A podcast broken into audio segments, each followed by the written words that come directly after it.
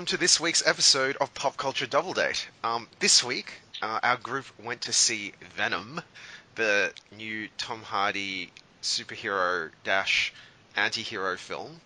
Um, yeah, it was a. I reckon it was a very strange, very strange film. Um, I'm joined today by my usual crew of Anaja, Gerald, and Maggie. Say hello, everybody. Hello. Hello, everybody. Um, okay, so I kind of want to start this podcast. Okay, so firstly, this is going to be a full spoilers podcast. We're going to assume that, like, you don't care about getting spoiled about Venom, or you've already seen Venom. Okay, so it's going to be a full spoilers podcast. You've been warned. So I kind of want to start this episode by going around the table and asking everyone the question of one, did you think this was a good film? Yes or no? And two, did you like this film? Yes or no? Okay. So, um, Anja? Mm, loaded question. If you mean was it a good film as a as in did it have something greater to contribute to humanity? Yes, yes. No. or did it have really I mean- excellent special effects? Or Yeah. Was it a well-made film? Was it, you know, like a, you know, well? Yeah, exactly. Yep.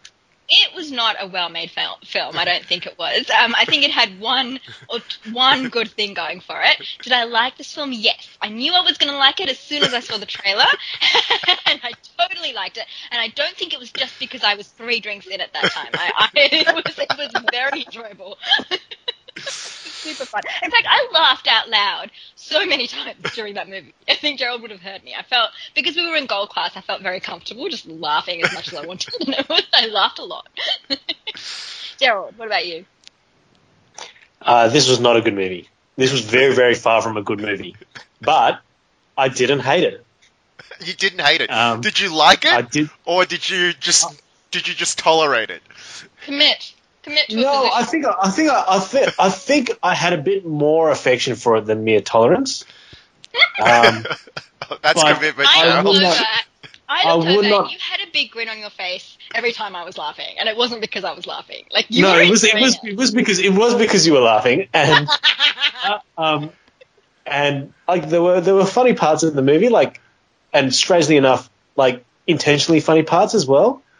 Um, but I can't say that I wholeheartedly embrace the thing. Uh, so so um, so um, it, you, you've, it's got a it's got a sort of lukewarm response from me. Okay.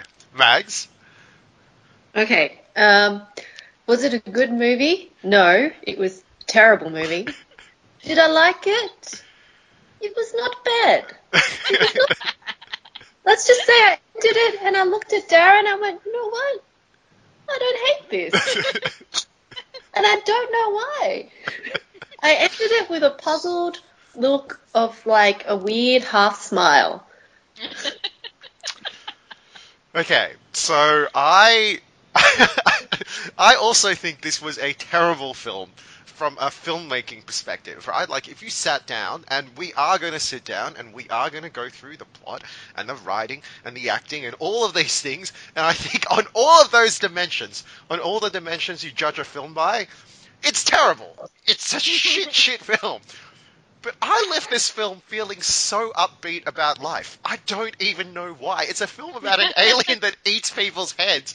And I left this film with such a huge smile on my face, right? Like, just like, Mags will attest to the fact that, uh, like, I turned to her on the escalator on the way back and was just like, I think I like that film. And it was really puzzling and uplifting at the same time that I could love something that was such like on paper such a pile of shit. So, um, yeah. So the reason I wanted to do this sort of experiment is because on Rotten Tomatoes right now, it's telling me that this is like a 32 or 33 percent film by critics, and it's like an 88 or 89 percent loved by audiences.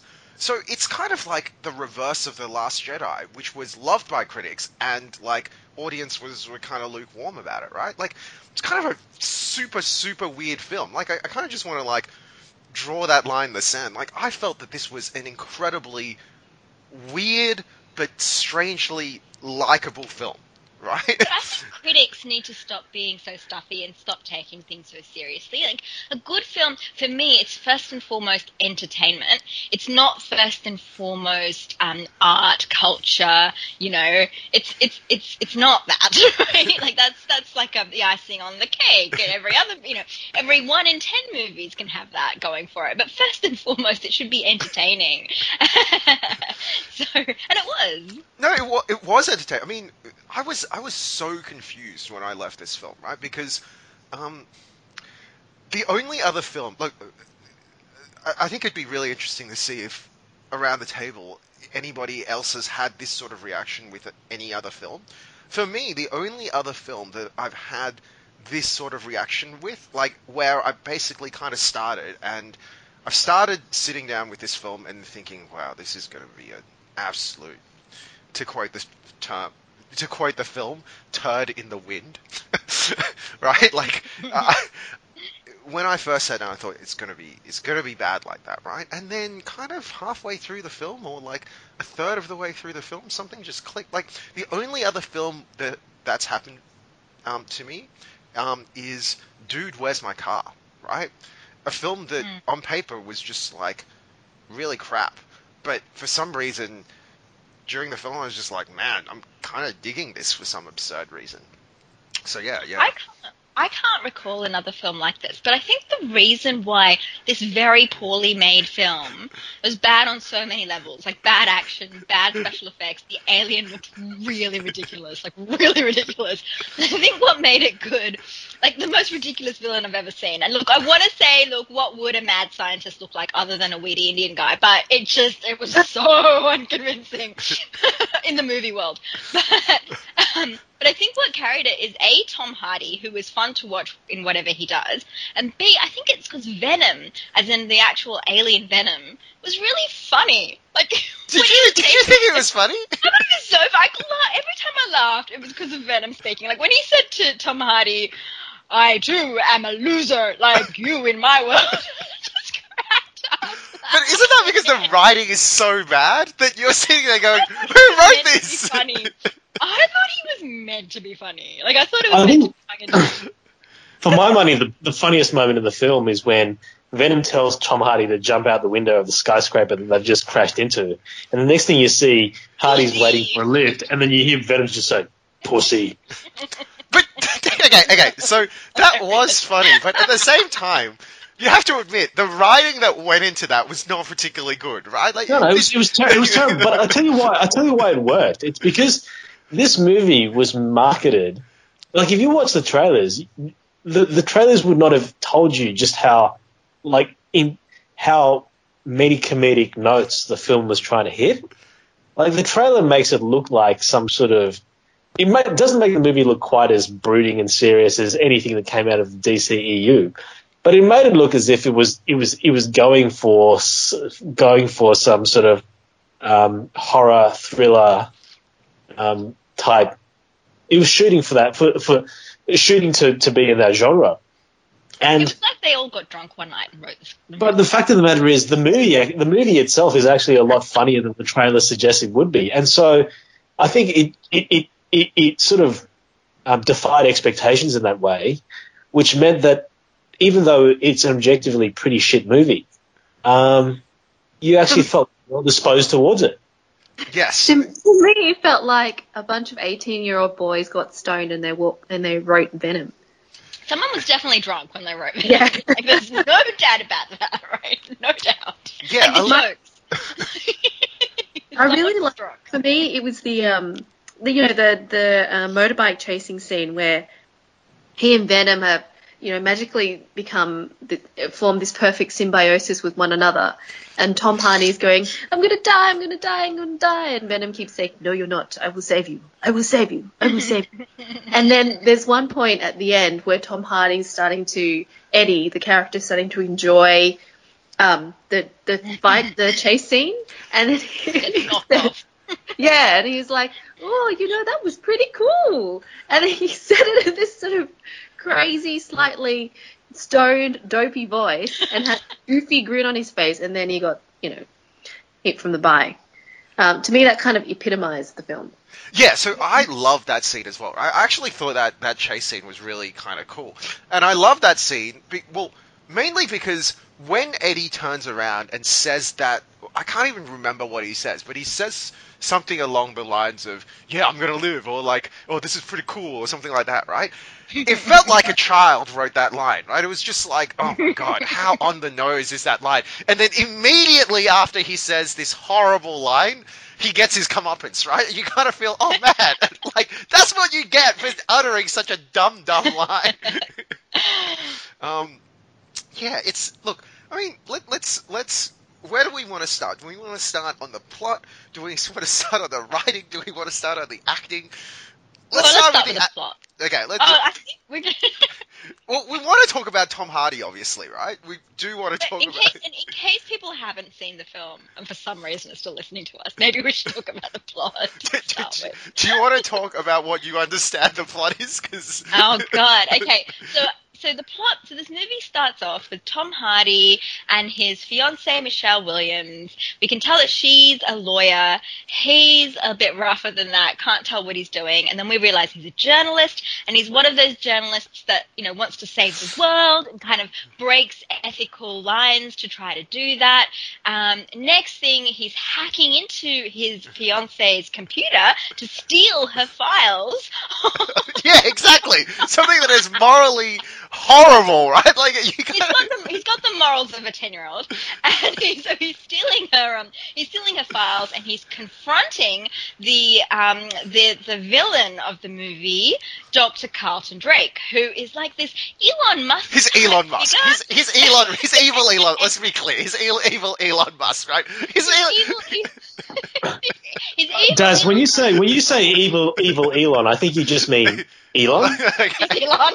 Sorry. He's Indian Elon. He is Indian Elon, and he is um, he is he's curing cancer, but he's also sending people off into space, bringing back um, aliens in the form of these gluggy substances, um, and he is. Um, He's obtaining volunteers who aren't really volunteers, just people in glass cages, and he is letting the aliens loose and causing them to wait, bind wait. with the people. Okay, but wait, wait. Quick, wait. Sorry, sorry. Let's be clear though. When Eddie confronts Elon Musk and says, "Elon Musk, you're a horrible person," he knows none of this, right? He has No, no no evidence whatsoever. What right? he knows is that Elon Musk is, is saying that he is curing cancer, but really there are people who are dying, and that's being shushed up. Um, and there are lawsuits against Elon Musk for no, I'm not saying No, he's aware that there is one Elon. lawsuit against Elon Dr. Musk. There are lawsuits against Dr. Carlton Drake, who is the actual villain in this movie, not Elon Musk. There are lawsuits against him because these people that he's supposedly curing of cancer are actually getting sick and dying, but he's trying to keep that hush hush. So obviously, some people he's curing, some people are getting very sick, um, but he's keeping the bad side hush hush. Um, and that's what Tom, that's what Eddie knows when he confronts him. But really, secretly, the much more villainous uh, activities at play is that Dr. Carlton Drake is getting these aliens and causing them to fuse with humans to create this sort of bonded entity. Part human, part alien, in the hope that if we do this, then we humans can go into outer space and live in um the, in in other planets and so on.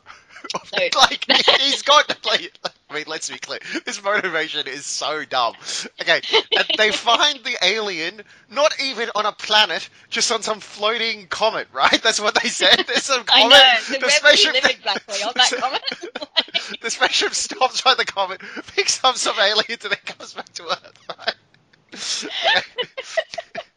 anyway, so one, so so when when um, Dr. Carlton Drake brings these sort of blobby things back to Earth, one of them did escape, and we see that at the beginning of the movie. And this blob that escapes infects somebody, and they clearly have these amazing superpowers, but they're also kind of zombie-esque. They turn into kind of zombies. And what we see at the beginning is that they only last for about a few minutes at a time before the alien force inside them kind of destroys them from within and then attaches itself onto a new person. And that kind of, that change just follows. And what we eventually find throughout the movie is that the alien form has to match with a perfect host, just like with an organ transplant, right? It's, just, it's got to be a perfect human that just happens to match perfectly with the alien host in order for it to survive long term in that host. Um, yeah. Then what happens? Oh, okay, then, okay. come on, yeah. Jared, you continue. Okay, you so basically, we go into a six month time. sc- Okay, so basically, Eddie confronts Elon Musk or Carlton Drake, wherever his name is. we don't want Elon to sue us. so- Okay, okay, so Carlton Drake. Drake. he he confronts Carlton Carlton Drake. Basically, Carlton Drake takes takes um Eddie to the cleaners, right? He um ruins his life. His girlfriend leaves him, obviously, because she gets fired from her job, and he, she knows that he's been um, kind of hacking her files. And then we rejoin Eddie six months down the track. He's kind of like, you know, he's a loser. He's got like no job. He's got no prospects. His girlfriend's left him. But he's still kind of like a, an okay guy, right? Like, you know, he helps the poor. Like, he tries to do the right thing still, right? But he's still trying to find a job. Anyway, at this point, one of the scientists in Carlton Drake's um, company, the Life Foundation or whatever it is, um, basically contacts Eddie to say to him, "Oh, all this stuff that you were saying about Carlton Drake is actually real. Come investigate our building." Eddie goes and investigates the building. For whatever reason, decides that it's a good idea. Well, he sees this homeless person who's in pain, and I guess morally he feels obliged to help him, help her. She breaks down herself. He knows her. No, no. Yeah, he knows her. He knows He her. knows- he knows- Because he knows she, she's the she's the homeless person out hanging outside that's the right. um, Chinese grocery store where he where he buys all his stuff. Yeah. So he breaks down her cell cell door, the quite easily, I might add. But anyway, the the symbiote kind of jumps out of this lady, jumps into Eddie, and then Eddie runs away. He doesn't know that he's got the symbiote in him. Cue cue probably the best bit of this film, which is Eddie trying to figure out what's actually going on with him, even because he's got a symbiote in him. You know, he starts hearing voices in his head. All this stuff kind of goes on. Eventually, the Life Foundation guys want to track him down and bring him back. So they seem to send a team of goons after him, and Eddie's able to like outwit them in a car chase and kind of like, um, like basically he's able to kind of get away from them, right? Um, and then I kind of forget. And then basically, what happens? Like at, at, at one point, Carlton Drake gets um, infected with a symbiote as well. um, and, And the symbiote wants to take one of his rockets and go back into outer space. yes, so basically the main bad guy plot is that. So there's four symbiotes, right? Venom is one of them. There's this other one called Riot that bonds with um, Carlton Drake. Riot wants to go back into outer space with Carlton Drake's rocket and basically collect all of his friends who are on the asteroid, like millions of symbiotes, come back to Earth, infect everyone on Earth with the symbiote, and basically take over Earth, right? Um, anyway, so Eddie and Venom basically decide that he he has to be stopped. Like, anyway, we'll talk about why that doesn't really make sense, but anyway, like they have a big fight. The spaceship explodes.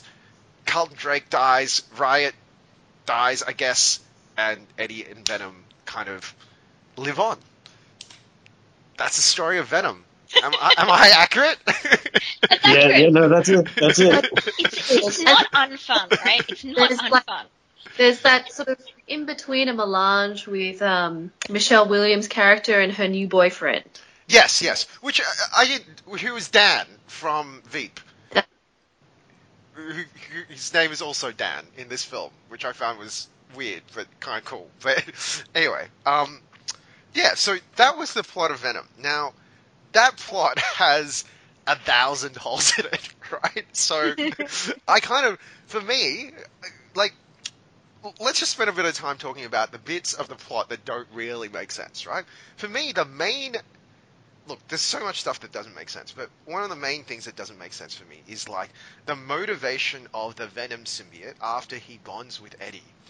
Why he kind of decides that he doesn't want to go back into outer space. Can I put the, the best case forward for that motivation? Yes. I think because they were such perfect matches. That not that, that Venom couldn't just continue being himself. He had to be equally infected by the personality, character, morals, beliefs, and values of Eddie Brock. Right? They they affected each other, and so part of Eddie Brock's you know overly I must save the world um, kind of crusader sort of values infected Venom. So that's one thing. And then the second Venom thought to himself, you know what? I am a bit of a nobody back on my home planet. I am completely ruling the roost over here. Maybe that's a bit of okay. And third, uh, third, I think we're supposed to assume that Venom has kind of the hots for Michelle Williams, and so Venom really doesn't mind the idea of hanging out here and trying to get um, uh, the girlfriend Michelle Williams back again. I think that's meant to be the case for why he changed, but I completely agree it was abrupt. It was really weird. It was really abrupt, right? Like there was one moment was where really he's like, "I'm going to destroy the human race," and then five minutes later, he's like, "Change my mind," and it's like, "That's a big change, mate. It's a huge change." He went from Predator to Rose with yeah, it was. so that that was that was one thing. Can we talk about the the Riot's plan of bringing all these symbiotes to Earth, which seems like a horrible, it's such a dumb plan. Because what you find out basically throughout the film is that the symbiotes are actually really shit, right? Like, if they don't find a host, they just die. They kind of just turn into a puddle on the ground, right? Like, Yeah. so throughout this film, there's multiple examples of where the the host rejects the symbiote, and then like it just jumps out and then just forms a puddle on the ground, and none of the scientists that are watching this find it important to do something about it. It's kind of like the the symbiote dies, and then the first person who finds out is Carlton Drake when he goes back into the lab. Not the scientists who are on duty. Carlton Drake finds out, right? The scientists are just standing around, like, drinking a coffee or something, not paying attention to what's going on in the lab. Anyway, so you have this situation where these symbiotes are clearly not that tough outside of the body, right? So Mm. what's going to happen? They're going to drop these symbiotes down to Earth, and like, and given how hard it is for the symbiote to find a host, are they all just going to die really quickly? it's going How are they even going to find their way to the comet and then back to Earth again? Come on. Come Carl on. Drake himself is going to pilot the spaceship. what? Can I just pose this question? How how do you land on a fucking comet? I, I don't know. Apparently, this spaceship initially. Like, like how? Like seriously, how? Like, and the thing Daryl- is, it's not as if, it's not as if this movie is set like a hundred years from today. It's kind of set in the present. Absolutely. It's look. The plan of the symbiote is really dumb. The Carlton Drake's plan, like, I mean, you're supposed to believe that he is a guy who is out to save humanity, and then he basically turns around and is like, I don't, I don't really give a shit about humanity at all, right? Like, like I know that what I'm creating are these weird monster things, but I don't care. I'm just gonna create these weird monster things, whatever. He was as cartoon character a villain as you could get. yeah, absolutely. Like, Mm, mm. um, so look, um, is there anything else? uh, Are there any sort of other plot, major plot inconsistencies we kind of want to bring up, or should Yeah, it, it, isn't it the case? About three quarters of the way through the movie, um, Michelle Williams and her boyfriend find out that the that Venom is actually killing Eddie Brock from within, yes, Yeah. and and somehow, like at the end, it's that's that's okay. yeah. Like, Exactly. Why and how? Because Venom can choose to heal him if he wants. That's I think that's what he said. He said I can heal you. And then I think we're supposed to believe that. I, I, I Yeah. th- yeah, I, I think. Look, I, I don't know if they actually explained that, but No, my my sense was that Venom was eating Eddie because he wasn't getting enough food himself. Enough food, yeah, that's so Venom needs to eat, right? So if he doesn't eat other stuff, he has to eat Eddie. But he obviously doesn't want to eat Eddie. And then how did he go from wanting to eat live things like the live lobsters to at the end asking for tater tots and chocolate? Well, he ate I don't that know, guy's he head. did eat he did eat that guy in the end. I mean Wait, did he? Can I ask? No, Did he eat that guy, or was that an imagination thing? No, he ate him. Did he? Yeah. Yeah, I think I think he ate him whole. Totally. I think he just swallowed him whole. Really? Because the lady in the shop Yeah. did not seem Where that. did he go though? Because then did he go into Eddie Brock's stomach? Like, where did he go? But you're And- right. Initially, he was throwing up anything that wasn't live, and then he's eating like chocolates and chips. Weird. Yeah, He's become just- a teenage boy. He's become the 18 year old stoner. Right. Well, can I just say, I actually felt that Venom as a character, like the Venom symbiote, felt like an adolescent stoner, right? Like the way Yeah, he look, this movie, this movie, this movie should have been retitled um, "Venom and Eddie Go to White Castle" because Exactly. Yes. Exactly. Oh my god, yes. I walked out of this movie thinking Bill and Ted's excellent alien adventure. That's what I thought. Okay, another inconsistency for me was Venom can talk to Eddie in his head, but Eddie must talk to Venom out loud. Why is that? Yeah. Why does Eddie have to be a total like weirdo and Venom? what? That was my favorite. Jazz, Anaja, anything, anything other? No, because I don't. Because you can't take it too seriously, right? Like this is not to be judged on the merits of plot inconsistencies and plot holes. Can, can we take a step back? Um, the last time we saw Venom on a movie screen was in the last twenty minutes to half an hour of Spider-Man Three, I think, Really? Oh. and um, and Topher Grace. he he was Topher Grace. Um, and and whatever whatever we say about the merits or demerits of this movie, I think we can all agree that Tom Hardy is a considerable step up from Topher Grace. So Um, Venom a villain? Venom meant He's a- uh, he's vi- he's a villain. Not only is he a villain, he's probably the most iconic villain in the entire Spider-Man universe. Uh, Really? Probably Um, Green Goblin, mate. I mean, Green Goblin is a classic. Venom is like the classic ven- um, villain from the late 80s, early 90s. Basically, they Sure. re- yeah they rebooted like Todd McFarlane, right? Rebooted Spider-Man, right? In I think it's early 80s, early 90s. I think he rebooted Spider-Man, and Venom was like the villain then, right?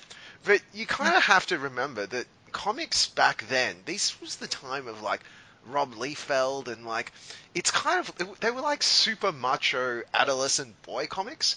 So it was like Venom was awesome because he was this like big sort of hulking monster guy with like teeth, right? Like I don't know. J- Well, here's the thing. I mean, the, the thing is though that he he's he's he's a villain and he's a proper villain, and um and one of the reasons why I sort of reacted against the announcement of this movie so violently was that I thought this was going to be the origin story of a villain. It was going to be basically um, Star Wars episodes one, two, and three compressed into one movie for the Spider-Man universe. that could have been good. And and How would you rebel and I- against that? oh, because Star Wars episodes one, two, and three were shit. yeah, the- and I just thought this was going to be. I I just thought this was going to be a bit. This was going to be like that, and and the thing is, Venom, Venom, Venom, as it turns out, is is is not is not the villain, is not a villain at all. He's the he's very much the hero of this story. No, but Venom, Um, Venom in the comics, Jazz, is like he's kind of an anti-hero. He was a villain in the original Spider-Man debut that he made, but subsequently, like in his own comic, he's a he's a hero, right? Like Eddie Brock is not a horrible person, right? Like the way he's depicted in the comics is that he's not horrible. No. He he just hates Peter Parker, right? But then apart from that, he's like an okay sort of dude. So yeah. Right. Well, that I, I, I didn't know that because I, I, I'm not I'm not steeped in the Spider-Man mythology.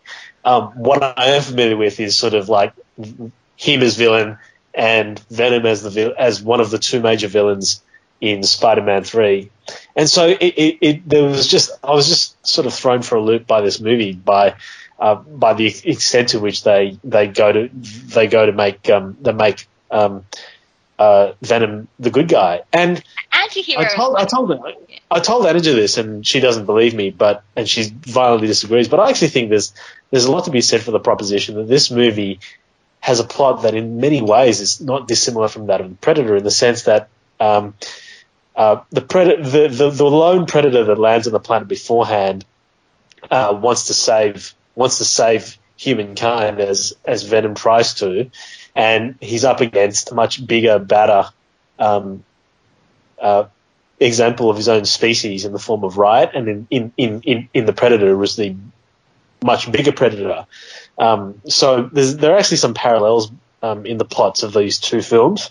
Um, I'm not saying that this this does either of them any credit. Um, it doesn't, but I think because there are there is that similarity, and because this movie is considerably more enjoyable than the Predator was, I think it added to my enjoyment of the film that it it seemed to tell the same story in a much more competent.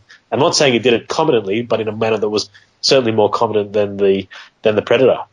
Yeah, I did. I did yeah, I don't. I'm not. I think I agree with Anager on this one. I, I definitely. Yeah. I, I felt like while there were plot beats, I guess that were sort of similar. Like I, I felt like it was a very different film. It was much Venom more. li- much more likable. save. No, no, Venom doesn't want to save anyone until the end, and it's not really a movie about Venom. It's really a movie about Eddie Brock and his his agendas. You know, is is different. So I, I didn't see the similarities. Um. Okay. Look. Why don't we just hi- get into the acting then? Right. Like, is, is there anything else we want to talk about plot wise, or do we want to just head into acting now? Um, Acting. Okay, so let's talk about the acting, right? Because Tom Hardy, I feel, makes this film and makes it in a really weird sort of way, right? Like, yeah. he is a weird, weird guy, and this film, like, yeah, it's, it, it's, look, I was kind of making, I was saying this to Mags when I left, right? And I, like, on, re- like, reflecting on it over the last two days, I, I think I kind of still agree with it, right? Basically, the writing in this film is horrible, right? Like, it's, it's full of cliches. Whoever wrote it was probably stoned or drunk or whatever it was, right? It, it's just really sort of a lot of on the nose lines, right?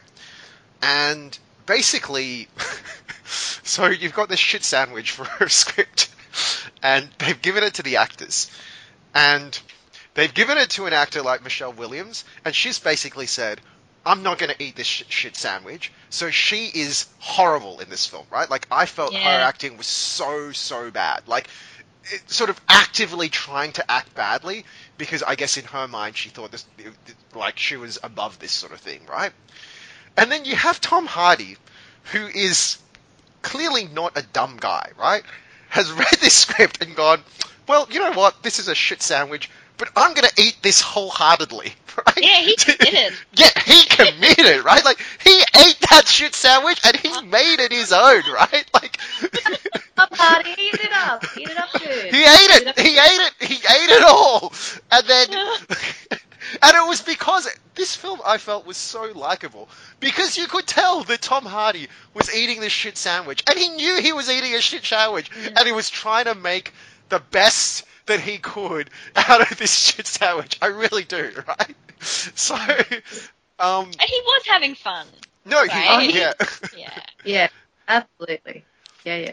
Yeah. Sorry. I, I- I felt like so. For example, I the character of Eddie Brock, I found was so weird, right? Like you know when you're first introduced to Eddie, he's like he kind of like grows on you as a character throughout the film, but like the way Tom Hardy plays him is like he's kind of a little bit like this cross between like sort of I don't even he's kind of got a He's a little loose cannon, right? yeah, he's got a cannon. loose cannon, but then he's kind of got a little bit of Rain Man in him. You know how he like mutters to himself and like, like it's kind of weird, right? Like he's like Yeah. a little bit Rain Man and a little bit like loose cannon sort of journalist guy. It's kind of not really a pairing that you'd normally yeah, see, He does but seem to be all there, right? Yeah, But not exactly. completely. I, I, I thought I thought he was drunk throughout the entire movie. Did you? did you? This is like like it's how, how else how else do you explain someone acting the way he does? what do you mean? He just he he- because he because he's got he's just so full of those, he's sort of like slur. I mean, maybe this is just a Tom Hardy thing, but the character of Eddie Brock slurs his words throughout the entire movie, even in scenes where otherwise you might think he's sober. That's Yeah. Tom Hardy, isn't it? He's always unintelligible, just a little bit. Yeah. Because I thought he because you know there's times when he's just looking on the ground, kind of mumbling to himself, talking to himself. It's like I was like, why is this guy playing Rain Man?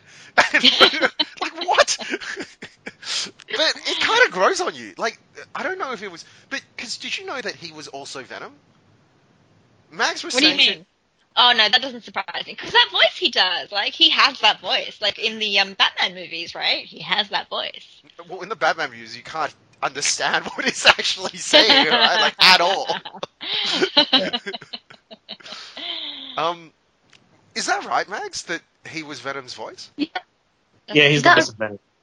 Yeah, I read that somewhere. Yeah. So he clearly can enunciate because I felt that Venom was very clear. I understood Venom pretty much throughout the film, right? It's just that there were Yeah. times when I didn't fully understand Eddie. that was intentional, Darren. Clearly intentional. Um, did you? Did anybody else kind of like this? Really, like at first I was not completely sold on it, but it kind of grew on me. Did anybody else find that with with that performance? yeah, he's quirky and I liked it. Yeah. Um, what, what about the other acting? What did you think of everybody else? Blah. Yeah. Yeah, like- can I just say this this movie really wasted Riz Ahmed. Riz Ahmed's actually a really good actor.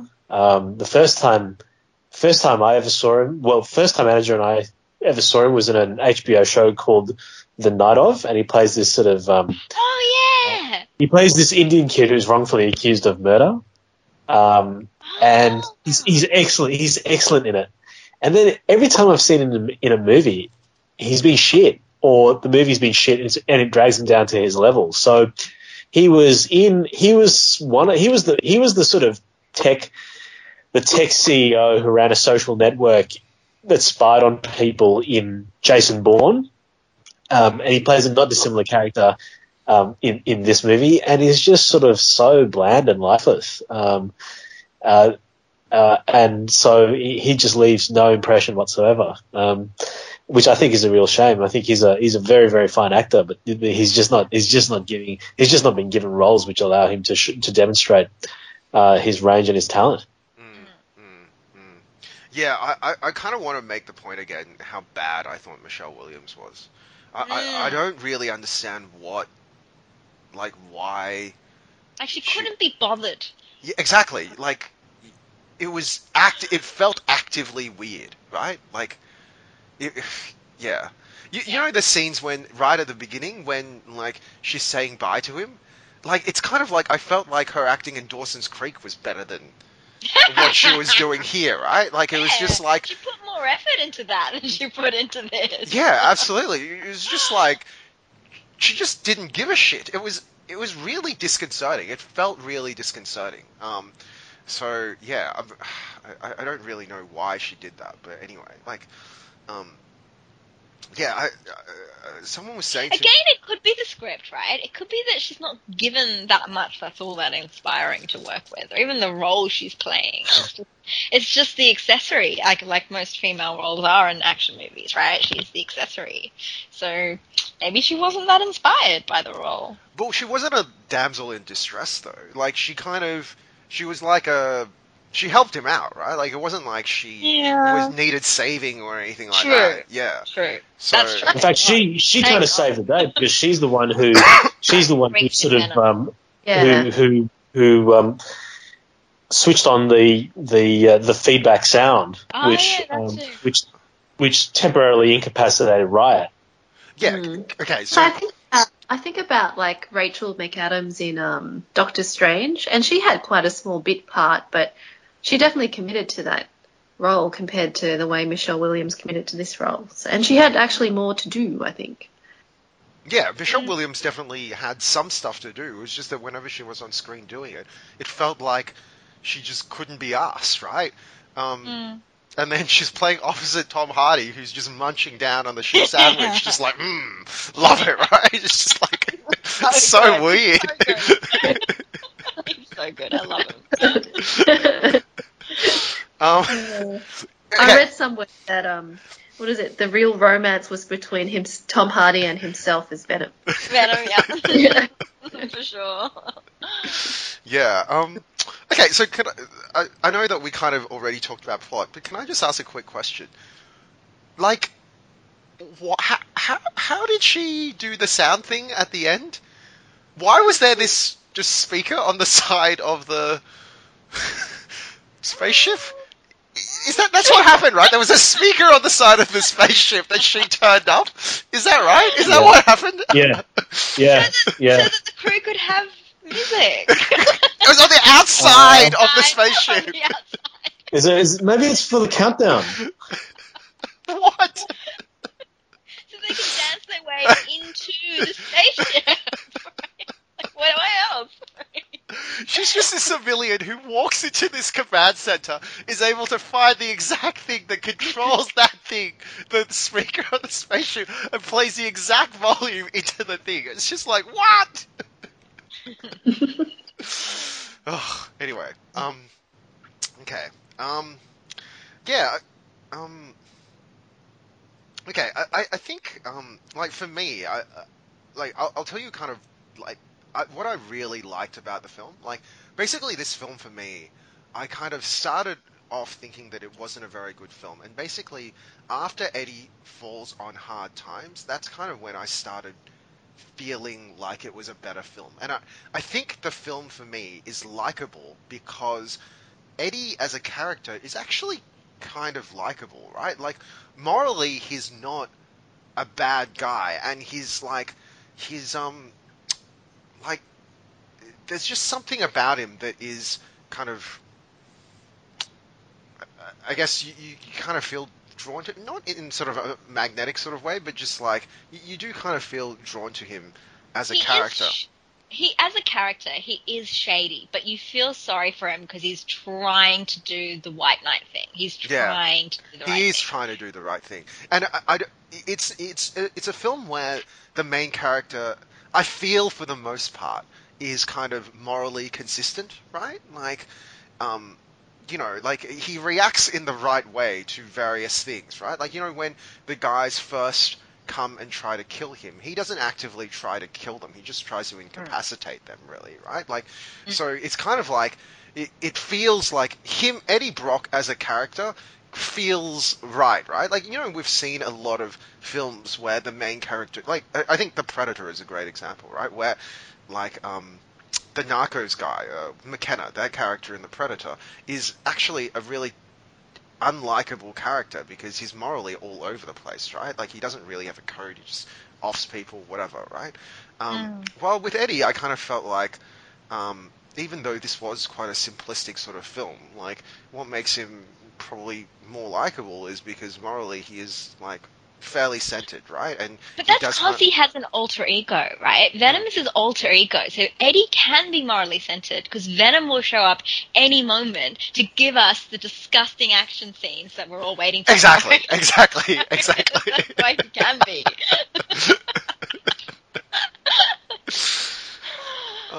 Speaking of action, did we like the action scenes in this film? No, they ter- they were they were terrible, except for the except for the motorcycle chase. I mean, the final the final sequence Oh, was so just bad. unwatchable. It You was unwatchable. it. I just couldn't see what was going on. There were so many quick cuts. It was in the dark. There was so it was a poorly lit scene, a poorly lit sequence. It was Ah. all quick cuts. It was completely incomprehensible. We Um, are there I for the action. Show us the action. Don't blur it and make it all dark and everything's happening so lightning fast speed that you can't see anything. Like that's not satisfying. Yeah, Mags, did you understand? Did, could, did you like the action? Did you could you understand the action? Um, I liked the the car chase scene through the San Francisco streets. I mean, what's there not to like about, you know, cars rolling up and down those those hills? Um, the action sequence where they were in the lobby of the media company. Mm. Um, The Batman the- sequence, right? Where he Yeah, the does this, yeah, yeah, the. Batman sequence, yeah, where he does the smoke and then he kills. all- Well, he doesn't Oh, kill yes. them. He incapacitates all the SWAT guys. Yeah, Yeah, yeah. I thought that was okay. I thought that was okay Yeah. until Michelle showed up. Like, oh, that yeah. weird. She was just a civilian who just walked into this police zone. Like, there's no police like caught it or whatever. She just like walks in, whatever. Eddie, what are you doing? Get in my car. right. Get in my car, Eddie. And then she's okay putting him in a, in, in a car after what she's seen. yeah, it's like yeah, whatever. And Venom subsequently helpfully tells her exactly what makes him vulnerable. Yes! Oh my god, yes! Can we talk about this bit? That scene in the car! Yeah, I know. Here's the key to killing me. Take it. Take it, ex-girlfriend. Yeah, exactly. One and two. It's like, oh yeah, yeah, I'm really, I'm really uh, afraid of sound. Uh, and fire, and fire. He, he actually here's the says, exact Venom frequency says. that you need. It's the exact frequency. These are the two things: the exact frequency and fire. yeah. Write that down, Michelle Williams. Write that down. Yeah. yeah, I, I gotta agree with you. I, I thought that the SWAT scene was okay, right? Like, I, I, didn't, I, I could at least understand what was going on in that scene. Um, I, like, I was not 100% sure about the, the scene, the fight with Riot right at the end. And that was because Mags and I were sitting right in the front because this was a sold out cinema, right? Oh. We, we watched it on a Friday night. It was sold out. Full of teenage boys. full of teenage boys and their Right. dates and their dates. Don't forget their dates. Yeah, Oh yes, it is. yeah, um, yeah. Fully packed film. So we had You to know, watch. their, their dates were there. Sorry. What was that? Their dates were there. Yeah. I, I, I just, I just, I just don't know what teenage boy would think he was going to get sex after what after taking his date to this movie. Well, maybe the date wanted to watch it. But Gerald, you were only there because I wanted to watch the movie. So we can't assume that this, we can't make gender assumptions, guys. You never know. there are idiots of both genders that enjoy this sort of film. Okay, Gerald. It's just not just male idiots. and never knew. Oh my gosh. Um, yeah, so we were really up close. So I couldn't tell if it was because I was so close to the screen that I couldn't tell what was going on, or Right. because. So you was you guys could see this film Couldn't clearly, see it right? properly. We Yeah, could see the film clearly, could see it and this was clearly. a, Go on, Gerald. It was it was really. th- this was this was a really really badly put together action sequence. Um, I mean, you know, uh, I, I, actually I actually don't remember the last time there was I saw an action sequence so poorly shot and edited. It, it, maybe maybe some of the action sequences from from the from Batman Begins, like some of them were pretty bad, but they were deliberately they were deliberately hard to understand because Nolan wanted to I think present the the perspective of the of Batman's antagonist, and they didn't know what was going on, which is why it was so hard to see what was going on in some of the early action sequences in Batman Begins. But this movie, there was no justification for why it was so incomprehensible. Yeah. Um, the, the final the final act of the film. Um, it was really really difficult to follow. Yeah, I thought visually the problem that they had was because the symbiotes themselves, once they start stretching and stuff, are really busy visually, right? So you have all these symbiotes kind of melding together, and then like it, it just it was really fast. It was really frenetic. The camera was spinning all over the place. I mean, it was just filmed in CG, right? So you have all this like goop. Basically, all I saw for like five minutes was goop, swirling goop, Yeah. and I couldn't tell what was going on. I actually, you know, there's that bit right at the end when I couldn't tell what had happened. Right when apparently Yeah. did Riot and Venom fuse together? Is that what happened? Because I couldn't tell. I, I couldn't For a actually. Bit. For a bit. Yeah, they did. They did for a bit.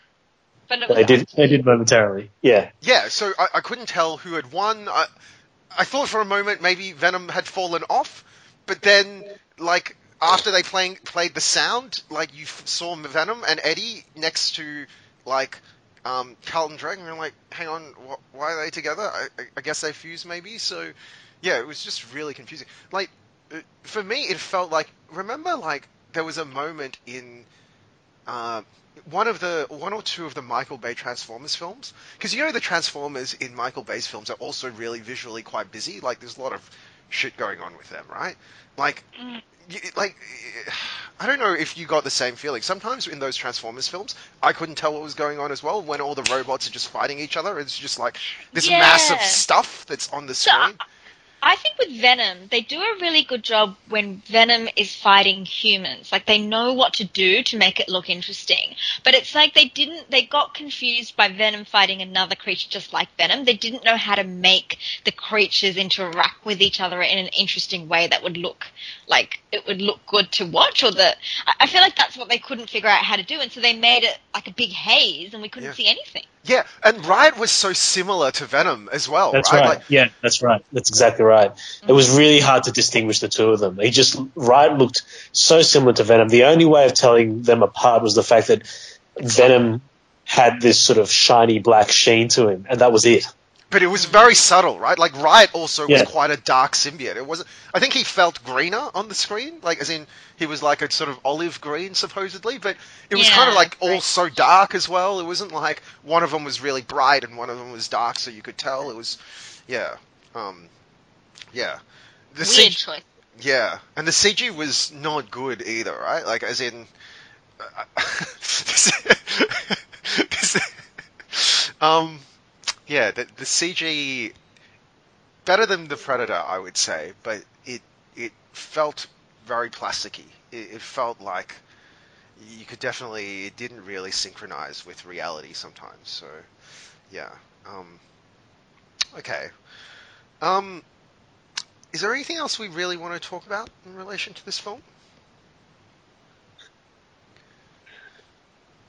Okay. Um, if there's nothing kind of like pressing, I, I kind of like I know that we've been going for about almost 50 minutes now, so we should probably bring it to an end soon. But um, I, I, immediately upon leaving this film, um, my thoughts were, well, I thought this was a likable film, but there were lots of things broken with it, and I, I actually thought that there were two kind of plot things that um, could have been done if they were a little bit braver. That I kind of felt would have made it a more, like, just a generally a better film. Like the two points for me were, um, I didn't, I felt like they shouldn't have um, vacillated on Venom's motivations, right? Like, I felt like so.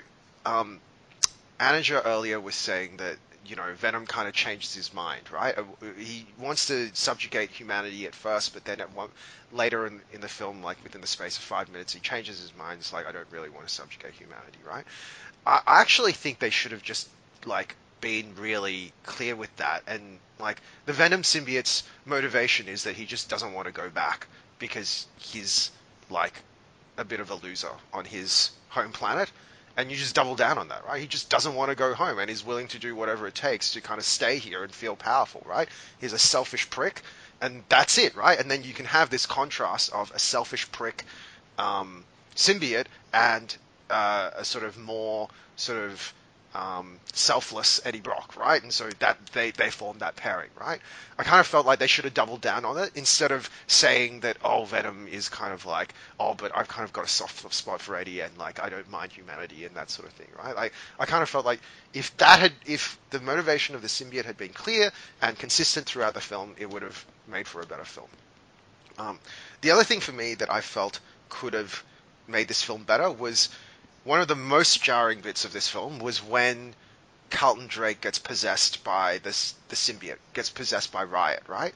Because they have this super convoluted thing where over a six month period apparently, Riot has traveled from Malaysia to the States. It takes him six months to get there. Is that right? That's right, right? Because he, he must stay in the little girl's body for like six months. I felt like uh, Carlton Drake should have been possessed much earlier in this film, right? Because that would make Mhm. more sense why he's fixated on creating these rockets instead of curing cancer, right? Because he's apparently a guy who is like kind of just dabbled in rockets, but then it's kind of like, oh, he got possessed by the symbiote, which is why he's like so keen on doing all these human experiments and being a total douche because the symbiote is kind of fusing with him and making him a bit crazy, right? So I, felt like that probably would have been a kind of a, a better story. Um, Also, we were used to um, we were used to Eddie Brock being part of Venom from the beginning for all of the movie, but we Mm. weren't used to that with, with the villain. So it was like um, it was like Carlton Drake just suddenly disappeared, and now there was this new monster. It, Yeah. You couldn't. It didn't really feel like they were the same character. Whereas with Eddie and Venom, it did feel like they were the same person. Yeah, absolutely. Carlton Drake in his lab, which is apparently state of the art, but has the world's best security, worst security, right? Like he's just wandering, like what? Like there's no one in his lab half the time. Like this little girl can just enter his lab, no one gives a shit. It's just like what? Um, yeah. Anyway, okay. Um, do we need to talk anything? uh, Speak more of Venom? I, I think we're pretty much done, right? Yeah, it Oh, was fun. Daz, just one question. Um, what's with the post-credit scene? Who is that guy? Oh, yeah, who is that guy? It's Carnage. That, that's why he Ah. says, "Oh, there's gonna be Carnage." Well, it's Woody Harrelson, right? So Woody Harrelson plays uh, Cletus Kasady, I think.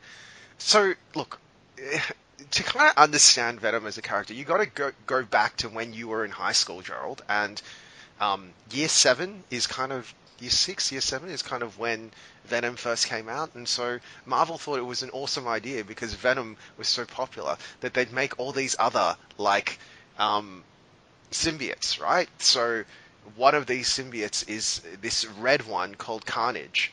Um, Oh, he's a symbiote. Yes. So basically, Why is he stuck in prison? No, he's not a symbiote. He Oh. basically the symbiote bonds with a serial killer, right? There's this red Oh. symbiote who bonds with this red-headed serial killer, killer called Cletus Kasady, which is why like Woody Harrelson is in this ridiculous red wig, right? He looks like Ronald McDonald, but Mhm. like that's why he's in that, right? So the symbiote bonds with him, and he becomes like this super powerful. He's like more powerful than Venom. Like he like can create blades out of his hands and blah blah blah, right? So that's that's why, and that's why like that last line is so on the nose, right? When he goes, "There's gonna be carnage," and it's just like, ugh. God, stop, please, please.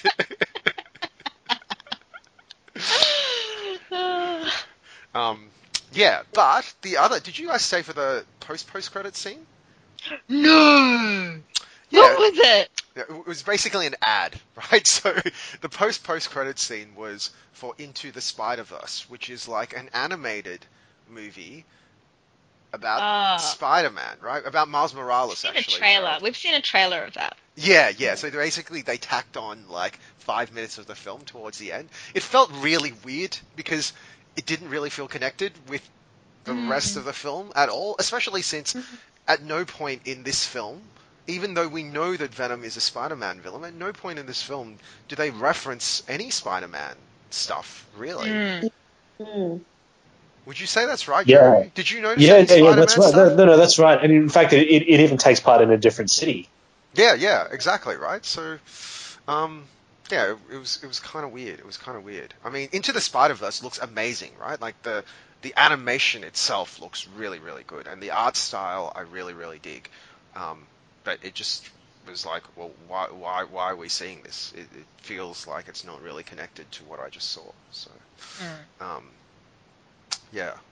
Um, I mean, okay, I know, I know that we've spoken quite a while about about this film already, but can I? I just want to ask a quick question to everybody. Mm. Do you think Venom would fit in with? I know that Venom, for contractual reasons and for business reasons, will probably never be part of the MCU, right? Like the mainline MCU. But do you think Venom could fit in with like the Tom Holland Spider-Man? Or do you think that tonally it's such a different sort of film? That, He's morally ambiguous a little bit, isn't he? Venom. yeah, yeah. Well, he eats people.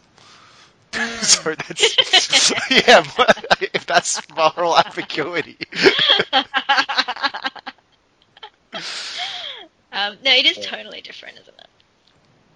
yeah, Is and also I think I think um, the the makers of this movie were were shooting for a bit of a more adult crowd. I mean, there was the odd f bomb dropped during the runtime of the movie, so they were probably hoping for to to pitch this movie to the same crowd that really likes Deadpool. yeah, yeah, yeah, yeah.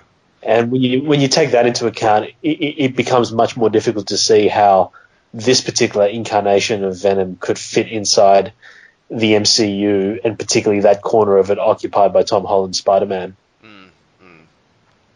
Okay, so here's another quick, quick question: Would you guys watch a sequel to this film? Yes. Why not? It was fun. Jerry?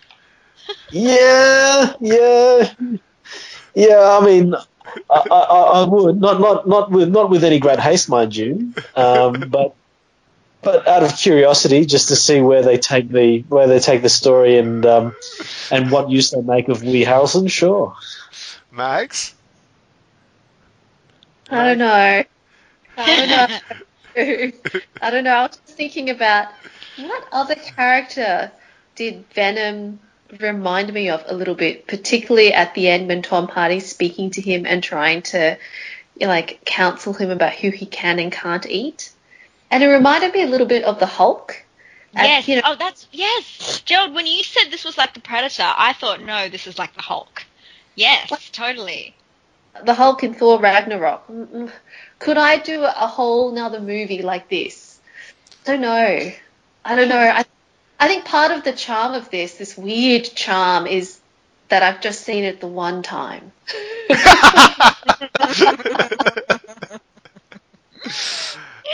you know, you're right though. It is a weird charm to this film, right? Like you know, when Gerald was comparing it to the pre- to pre- the predator, the predator, the predator, not predator. Um, Yeah.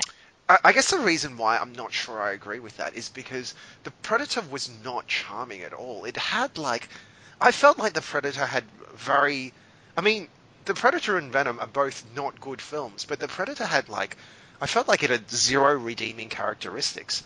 It wasn't fun. It wasn't particularly charming. While, like with Venom, it wasn't a good film, but it was for whatever reason it just had a lot of charm. I think it was because like Tom Hardy just chowed down on that shit sandwich so hard that it was just like, wow, okay, I, I kind of like it's not a it's not a great film, but you know he's really invested in it. He's really earnest. It's kind of like funny. It's like so unexpected and weird. Like it's likable, right? While there are some bad films that are just really unlikable. So yeah, I, I definitely would watch a sequel to this. Um, but I kind of feel that with a sequel, there's only so much you can um, pump the goodwill, right?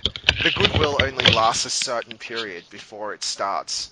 Kind of, you start sort of going, oh, this is actually not a very good film. So, um, I, I hope they make a sequel, but I hope they make it to be a good film next time, um, and not just one that is weird and charming. Yeah. Yeah.